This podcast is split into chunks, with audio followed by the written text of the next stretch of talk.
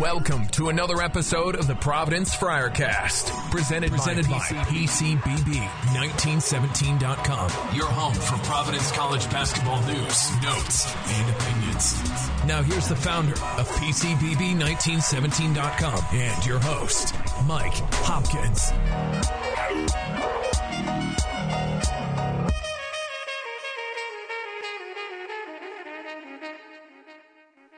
Up and down up and down, just we're up and down right now emotionally. Uh, definitely credit Stony Brook. They played well. We had a hard time guarding them on the perimeter early. You know, they stretched the floor and made threes with heavy concentration during our preparation of trying to take their threes away. Then that you know, we took them away, they were driving the ball. It just seems like we're in mud uh, early. You know, we made it. We made a change, and I thought, first and foremost, I'm proud of our guys we found a way to win we're absolutely dead in the water. Um, but you know, you tell our guys it's not how you start, it's how you finish. Uh, we allowed the crowd to get in the game. Uh, we just had to see the ball go through the net a couple of times. We just didn't have any energy. Uh, but I'm proud of the group. I did think we showed some grit and some toughness, especially the last eight minutes of the game. Um, I thought Tommy Planek's energy and just his experience really helped us. It goes to tell you, you know, you just never know when your number is going to be called. Uh, we thought Nate brought a lot of uh, offensive power uh, to the game. You know, he's getting better and better. It's a good team win. We didn't play great. We found a way to win, and you know, we have to continue to do a better job coaching this group. You know, there's a lot of holes. There's a lot of uh, errors out there, and you know, we're a work in progress. But I thought we made a big jump today. Normally, in a game like this here, these are games we've lost in the past, and, and this year we, you know, in particular today, we found a way to. And you heard there from Ed Cooley following his team's 62 60 victory over Stony Brook on Sunday at the Dunkin' Donuts Center. Friars needed uh, a couple of free throws from Rodney Bullock to close things out with less than one second to go. In what was in a game in which his team trailed by double digits, and the difference in the game seemed to be former walk-on Tom Planek, Cooley pushing all the right buttons and heading to the press Cooley was asked if the press energized them and got them going. It did. You know, we, we had to do something to change the pace of the game. You know, try to get our rhythm a little bit. We just we had to do something. You know, and it was you know shot in the dark. We a couple of turnovers and then we got excited and you know energy and, and enthusiasm took over. So you know, I, I, thought the biggest change in the game was just our energy and uh, energy level. You know, and that was big for us. Next, Cooley was asked to describe how this game was similar or different than some of the other close shaves that they've had over the last couple weeks. Well, this game was played totally, totally different. First and foremost, you have one of the best point guards in the country who is still nursing a sore ankle and, and really turned it again. So then, you know, you put a freshman point guard in there who's learning, continuing to learn. And that position's really, really hard, you know, for the way we want to play. But I thought he showed some grit and toughness late in the game. Um, his, his numbers don't show that he played well, but I thought he made big plays when he didn't score. Whether it was an assist, whether it was a deflection, whether it was, uh, you know, just moving the ball, getting the ball at the right time to the right people. Um, and, you know, I, I, thought Nate's four, four points coming down the stretch were huge to continue. I think we kept the lead with his two baskets. We either tied it or kept the lead his last two baskets. Did playing more of the up-tempo press allow Makai and the rest of the team to play a little more comfortable? I thought it. I thought it made us play a little bit more comfortable. You know, it's not our normal style, but you know, when you're in those situations, you got to try to do something to get the group going. You know, and, it, and it, it worked today. I don't know if it'll work tomorrow, but it worked today. What was the big catalyst for some of the offensive droughts? Was it the offense of Providence or the defense of Stony Brook? Well, I mean, if you look at a shot chart, you know, I, I thought we had open shots. I thought we had probably five or six shots that just were bad but I thought we had open shots. They just didn't go down. Early in the year, in particular the first five games, we were making all of our open shots. And for whatever reason, we didn't make them today. What did Kyron's injury do to the energy and the and the offensive presence for the for the team? Well, he's our floor general. You know, he's been through a lot of a lot of basketball. He's uh, he knows exactly what he can almost coach the team. Um, it's it's hard. It's, it's hard, you know. But next man up, and, and hopefully Makai learned that. Um, you know, not having Malik or Alpha available uh, really hurt us, uh, especially with experience on the floor. But give the guys the credit that played the game. Um, we found a way to win, and I, I definitely found some toughness in our group. What kind of adjustments do you have to make on the fly when a player like Kyron Cartwright goes out? Well, I think you got to tell your team, hey, you know, one of our, you know, one of our brothers went down. We got to do, a, you know, we got to, we got to rally. You know, we got to rally. We got to, we got to make up for his loss, his his experience, his ability to score, his ability to create. Um, and I thought our guys did that. I thought our guys did that, and uh, I, I thought our crowd helped us, especially in the, last eight minutes, uh, helped us rally a little bit. We needed everything today. We, we needed everything we could. And again, I, you can't take anything away from Stony Brook. They played well. They played really, really well, especially early, we were on our heels.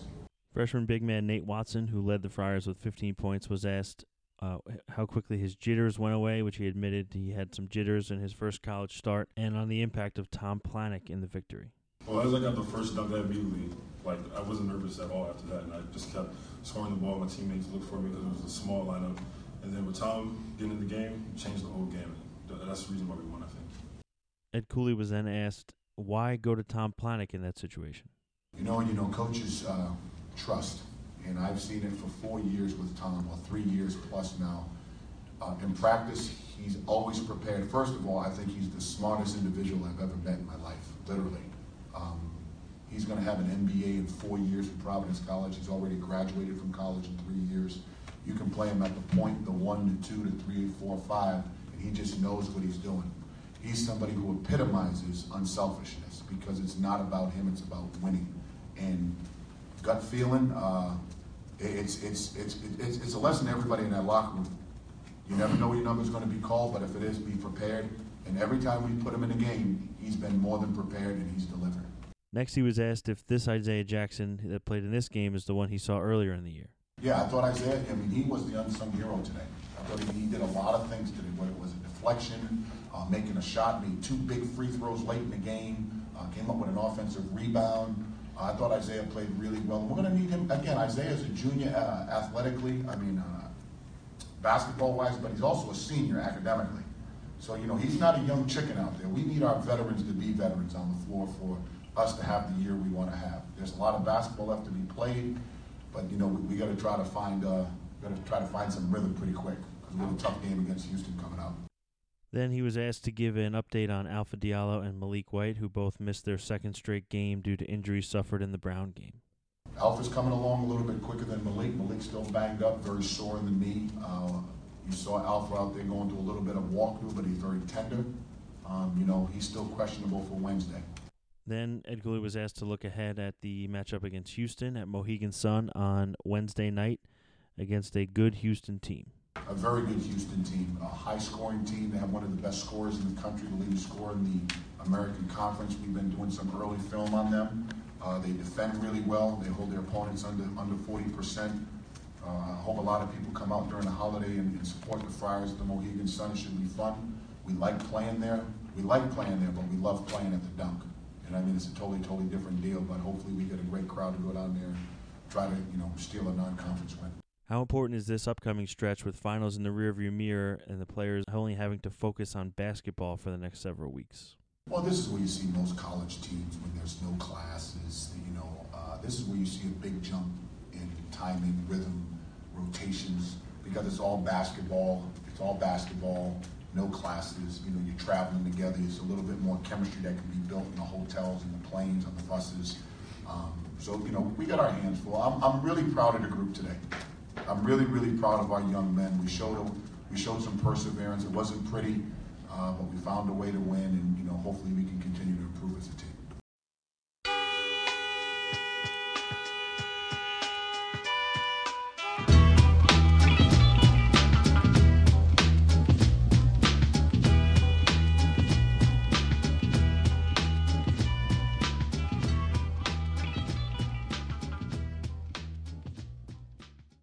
Back for another episode of the Providence Friarcast. I'm joined again by Brendan and Chris.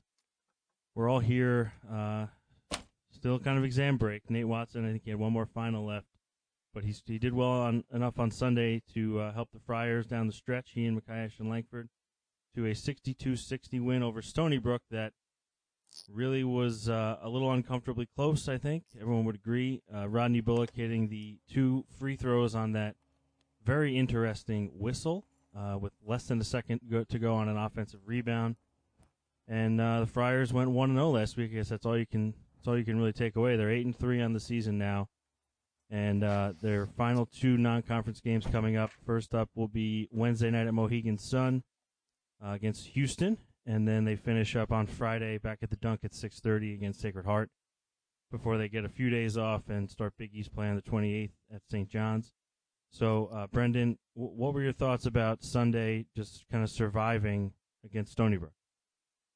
Yeah, another um, close shave for the Friars. Uh, we've seen this quite a bit thus far. The Dunkin' Donuts Center between this game, Rider, Brown, Belmont, you know, games that have come down to the wire, mostly as a result of it just felt like the Friars have been sleepwalking for the first 30 plus minute and all of a sudden they hit the switch. And the other day, you know, the key was, you know, a pressing scheme that you, that we've all talked about that we would like to see from this group. It finally happened. And Tom Planek, uh, saving the day, you know, who thought that uh, when Ed Cooley looked down at his bench that all of a sudden Tom Planek would be in the game and he would be such a major factor on just on that press, but um, he was, and like we talked about at the top, Friars definitely benefited from a very generous whistle. Um, Brian O'Connell, the referee, the head referee, he was at URI the previous day, and who knows, maybe he just wanted to get home early for the holidays and decided, okay, I will try to prevent this game going from overtime. And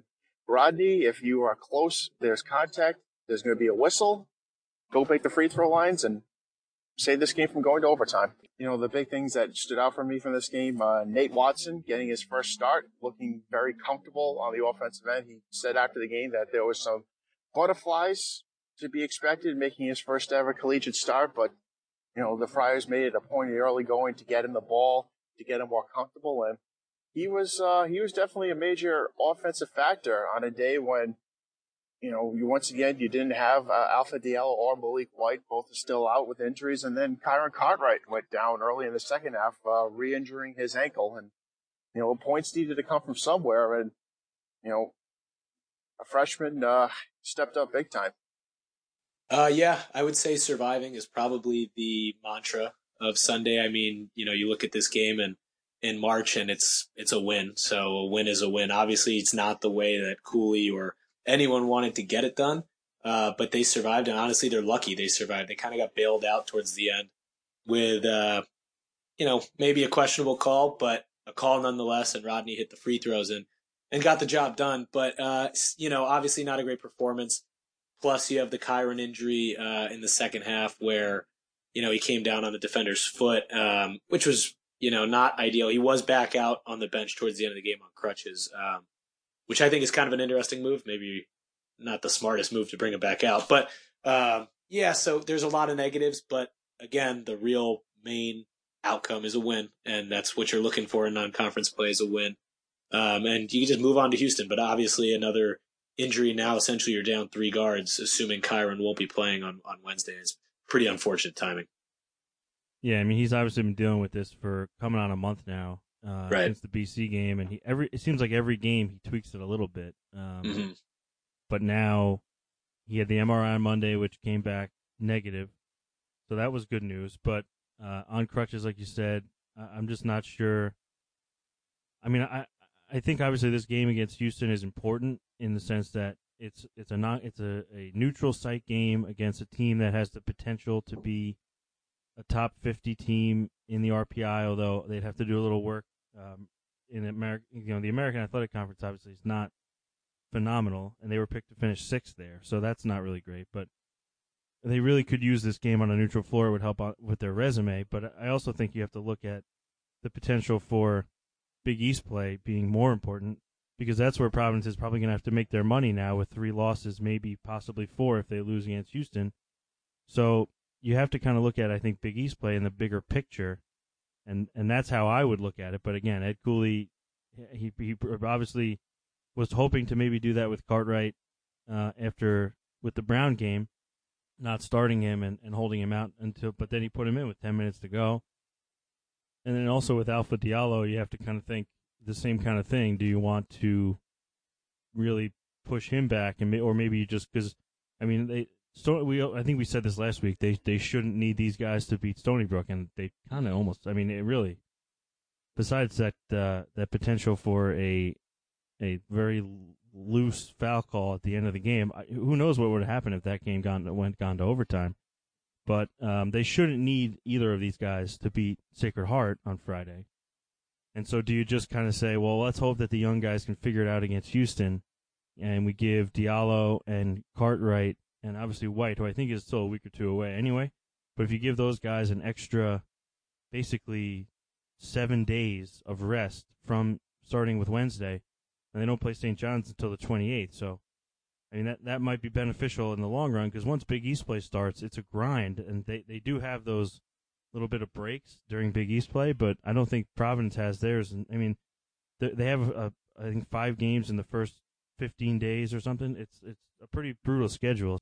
Yeah, I think it's a no brainer. I, I I get you know this Houston game on on Wednesday is a it's a big game, you know, RPI wise, and you know it's a tough team, it's a good opponent, a neutral court, and it'd be great, solid non conference win. But like you said, you got to look towards Big East play, and it would be great to maybe get Alpha back against Houston, and and you know, but it's just not worth it to a point where you could get these guys potentially seven days rest because hopefully you won't need them against Sacred Heart, like you said, and maybe you bite a tougher game against Houston, which is fine. Then they're coming off a full week's rest going into St. John's, where then they play St. John's that Thursday. Then they play Creighton Sunday, Marquette Wednesday, Xavier Saturday. Like that, that's a tough. So, you know, you don't have a full at least five day break until you're playing Butler on January 15th. So you're going to need guys healthy going into St. John's because, like you said, it's going to be a grind. And and I know it's tempting to try and bring these guys back and push them back for a tough game against Houston, but in the long run and looking at it as a whole season, it's not worth it at all, in my opinion. I don't I don't think that's a question. Yeah, plus you got the not only the all the games in that short stretch, but there's a lot of travel because the first two games being on the road. So right, I mean that that adds up too. These guys have to get on a plane, maybe you're on a bus. I mean that's not great for a swollen ankle or or a knee. No. So, I mean that all has to factor in to uh, to the decision making. And I think we won't know until literally probably game time on Wednesday night uh, the status of certainly Diallo and Cartwright. But I mean, I guess it, I think we'll have an idea of maybe how desperate Ed Cooley is, but based on on who's actually playing tomorrow and and I don't know. Maybe maybe he really is uh, feeling after that performance on Sunday where they needed Tom Planek to come to the rescue, what down eleven or whatever it was, to come all the way back. Maybe he feels like they really do need Diallo back in the lineup, and maybe they just push Cartwright in and just say, you know, give us what you can, even though it's yeah. Of, at the end of the day a meaningless non-conference game. I know I talked earlier about it. It's a little. It would be nice to have on the resume, but I think it's a nice to have, not a not a have to have. I, I, I agree. It's kind of like a, it, it'll be telling to see Cooley's decision on this because, you know, it is just a non-conference game, but it'll kind of show not, I don't want to say the faith that he has in this group, but it's going to show how much he really feels a guy like Diallo or Cartwright really, really means to this team. And if he thinks, you know, maybe they're just going to get smacked by Houston if those guys don't play. So probably will be a game time decision. I'm hearing over the last couple days that Alpha is kind of ahead of schedule and maybe he could play tomorrow night, but it'll be telling with what Cooley ultimately decides because uh, you know I, it sounds like you and I are on the same page in terms of letting these guys rest, but who knows? Maybe Cooley's not, and maybe Cooley wants a non-conference win against Houston, and maybe he's going to try and push them through. So we'll see. Yeah, because the other factor too is on, uh, just to play devil's advocate a little bit. I mean, you you maybe you push them in, in the game against Houston, and then you you could give them still kind of six seven days off because you maybe you give yep. them off for Sacred Heart. I mean, it doesn't make any mm-hmm. sense necessarily in my head, but devil's advocate, I guess you could see where that might be an angle to take, where you you kind of feel like you you should you don't want to lose to Houston, and you think you can probably beat Sacred Heart without these guys, right?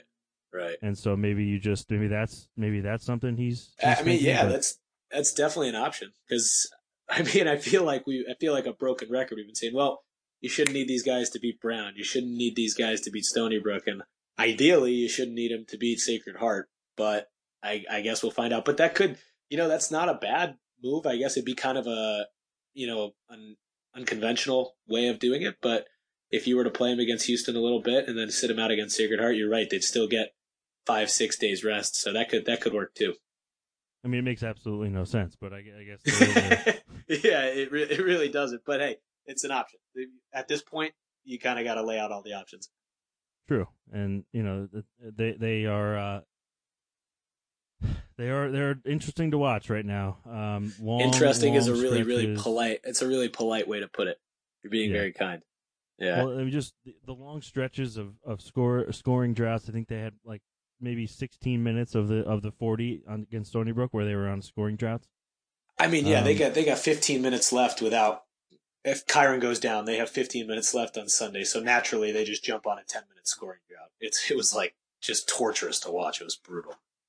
Yeah, and and, and honestly, they, they got helped out a lot by Stony Brook at the end too. I thought they they Oh, totally. they made some interesting. I mean, even some, some of the some of the coaching decisions with that timeout uh, when his team was kind of cruising, it didn't make a lot of sense. But No, Uh, they got we, we Providence got bailed out big time on multiple occasions.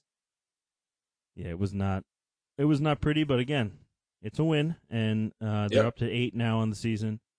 And I think the goal has always been to get to ten for uh, conference uh, non conference play. So that's still a possibility if they can pull It's out doable. the next two. They can go ten and three, and then you win ten games. Hopefully in the Big East. That's been the recipe, certainly so far. And and I think twenty wins this year with ten coming in, in the Big East. With the way the league has looked so far, I think ten wins in the league will be an impressive feat, and I think That would that be certainly remarkable, gets yeah. them in. Yeah. So, but again, I mean, Cooley's best record in this current Big East is eleven wins, and th- that was a different team than this one. So. Right, right. Yeah, it'll be interesting. I I'm I'm very curious just to see what Cooley does tomorrow night and, and see if he pushes it or not. Um, but ten would be ideal. So it starts tomorrow at Mohegan Sun. But uh, you know, I'm thinking maybe closer to eight would be like a great win total in Big East play. But again, we can we can focus on predictions for the Big East after these next two games and see where injuries are are currently at. Specifically to talk about Houston, uh, Providence and Houston have only met one previous time. That was back in 1965 with Houston winning 102 to 89 in Providence. The Cougars are 9 and 2 on the season. Uh, their most recent game was a 20-point victory over Prairie View A&M. So those are that's impressive. They did lose the time before that to LSU. Some of their earlier s- wins in the season that may have looked better at the time, like a Wake Forest, for instance, have uh, lost a little bit of luster, but uh, they they put up put up pretty consistently a lot of points, and their defense has been pretty solid, as you heard Ed Cooley in the beginning of the show. Players to watch out for are uh, senior Rob Gray, who is averaging 20.4 points a game. He's their leading scorer, returning leading scorer from last year, continuing to lead them. Also, uh, a key player for Kelvin Sampson's Cougars is senior Devin Davis, who is their leading rebounder at 7.4 rebounds per game. If that name sounds familiar, it's because that is the same Devin Davis that was on the Indiana basketball team with Emmitt Holt when they were both freshmen. And there was that uh, unfortunate incident with a car. Davis bounced around uh, some junior college, and he's now uh, in his second season at Houston. Sampson has reloaded his roster this season, essentially, uh, bringing in six immediately eligible transfers with five junior college players and one graduate transfer. So they are a totally, totally different team than they were a season ago and very much more experienced. Uh, they are, I believe, in the top 30 in terms of overall experience on KenPom. Interestingly, Houston loves to push the pace. They don't press a lot, though. They do like to push the pace on offense, get the ball out of the basket, and run. They they've been playing games around 75 possessions per game, which is on the higher side overall. But really, the big storyline for Providence in this game is going to be the availability of Kyron Cartwright, Alpha Diallo, and Malik White. I think it's pretty clear White's not going to play. Probably a week or two away, uh, looking like at the best. Diallo could play, as as Chris and I were, uh, were talking about before. Diallo may play. He seems like he's he's coming along. He was participating in the team's walkthrough on Sunday at Stony Brook, although uh, Ed Cooley uh, termed him as Ginger while doing it. Uh, but he could be ready. Cartwright is kind of a wild card. Uh, he's been nursing the same ankle, but uh, the MRI obviously being negative is a good sign. But I, I don't know that he's going to necessarily be ready just a few days after that. Uh, who knows what kind of swelling he had in the, in the interim. Houston will uh, put Providence at the line. They have uh, a pretty pretty poor free throw rate, uh, defensive free throw rate. Of course, the key for Providence is they have to actually convert some of those free throws if they want to win this game. The other thing that's been a bit of a sore point for the Friars that Houston does well is they uh, they crash the offensive glass pretty well. And crashing the gra- the glass may not be the best description. They are largely a jump shooting team. They don't really have a true low post big man. So a lot of these rebounds are coming on the long rebound off of a uh, off of a jump shot. So that's something to keep uh, keep your eye on. The guards are going to have to be heavily involved in the rebounding to avoid giving Houston second and third chances. They're pretty efficient as a, as an offensive team, so giving them extra chances not in Providence's best interest. We fought through some technical difficulties in this episode, but we bring you another episode for the fifth straight week of the Providence Friarcast.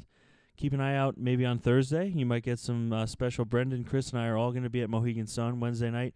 So there's some talk that we may do a post game podcast that could be out Thursday. So make sure you're subscribed to the Providence Friarcast on iTunes or wherever you get your podcasts. And make sure to check out the Patreon page at patreon.com slash PCBB1917. For as little as $3 a month, you can get access to our Slack community. For $5 a month, you get access to a special recruiting channel, which we've been giving some Jimmy Nichols and uh, Chris Monroe updates, in addition to the the local players, uh, local commits, David Duke and AJ Reeves. So that's been good. And now I want to give a special shout out to some of the higher level patrons, and that's JLD, John Lee Dumas, Mike Evans, my parents, Adam Nagel, Bob Allison, Ron Torvik, Brendan Ryan, Dan Marcus, Joe DeAngelis, Dennis Corbett, Mike Sayburn, Ray Penta, Dennis Burns, Alex Simeone, Chris Thurlow, G, Terry Meyer, and Alan Russ. Special shout out to those fine gentlemen. We also may have some episodes coming up with a few guests here and there. Uh, don't want to shout out any names yet, but uh, we have a couple lined up for next week. So make sure you again are subscribed so you get all the latest episodes. The the, the episodes also are always posted on the website pcbb1917.com. And I hope to see some of you at Mohegan Sun on Wednesday night. If not, talk to you next week. Don't forget to subscribe to the Providence Friarcast on iTunes or wherever you get your podcasts. Follow Mike. Follow Mike Hopkins on Twitter and Instagram. At PCBB 1917. Like the Facebook page, and, and as always, stay classy, Friartown.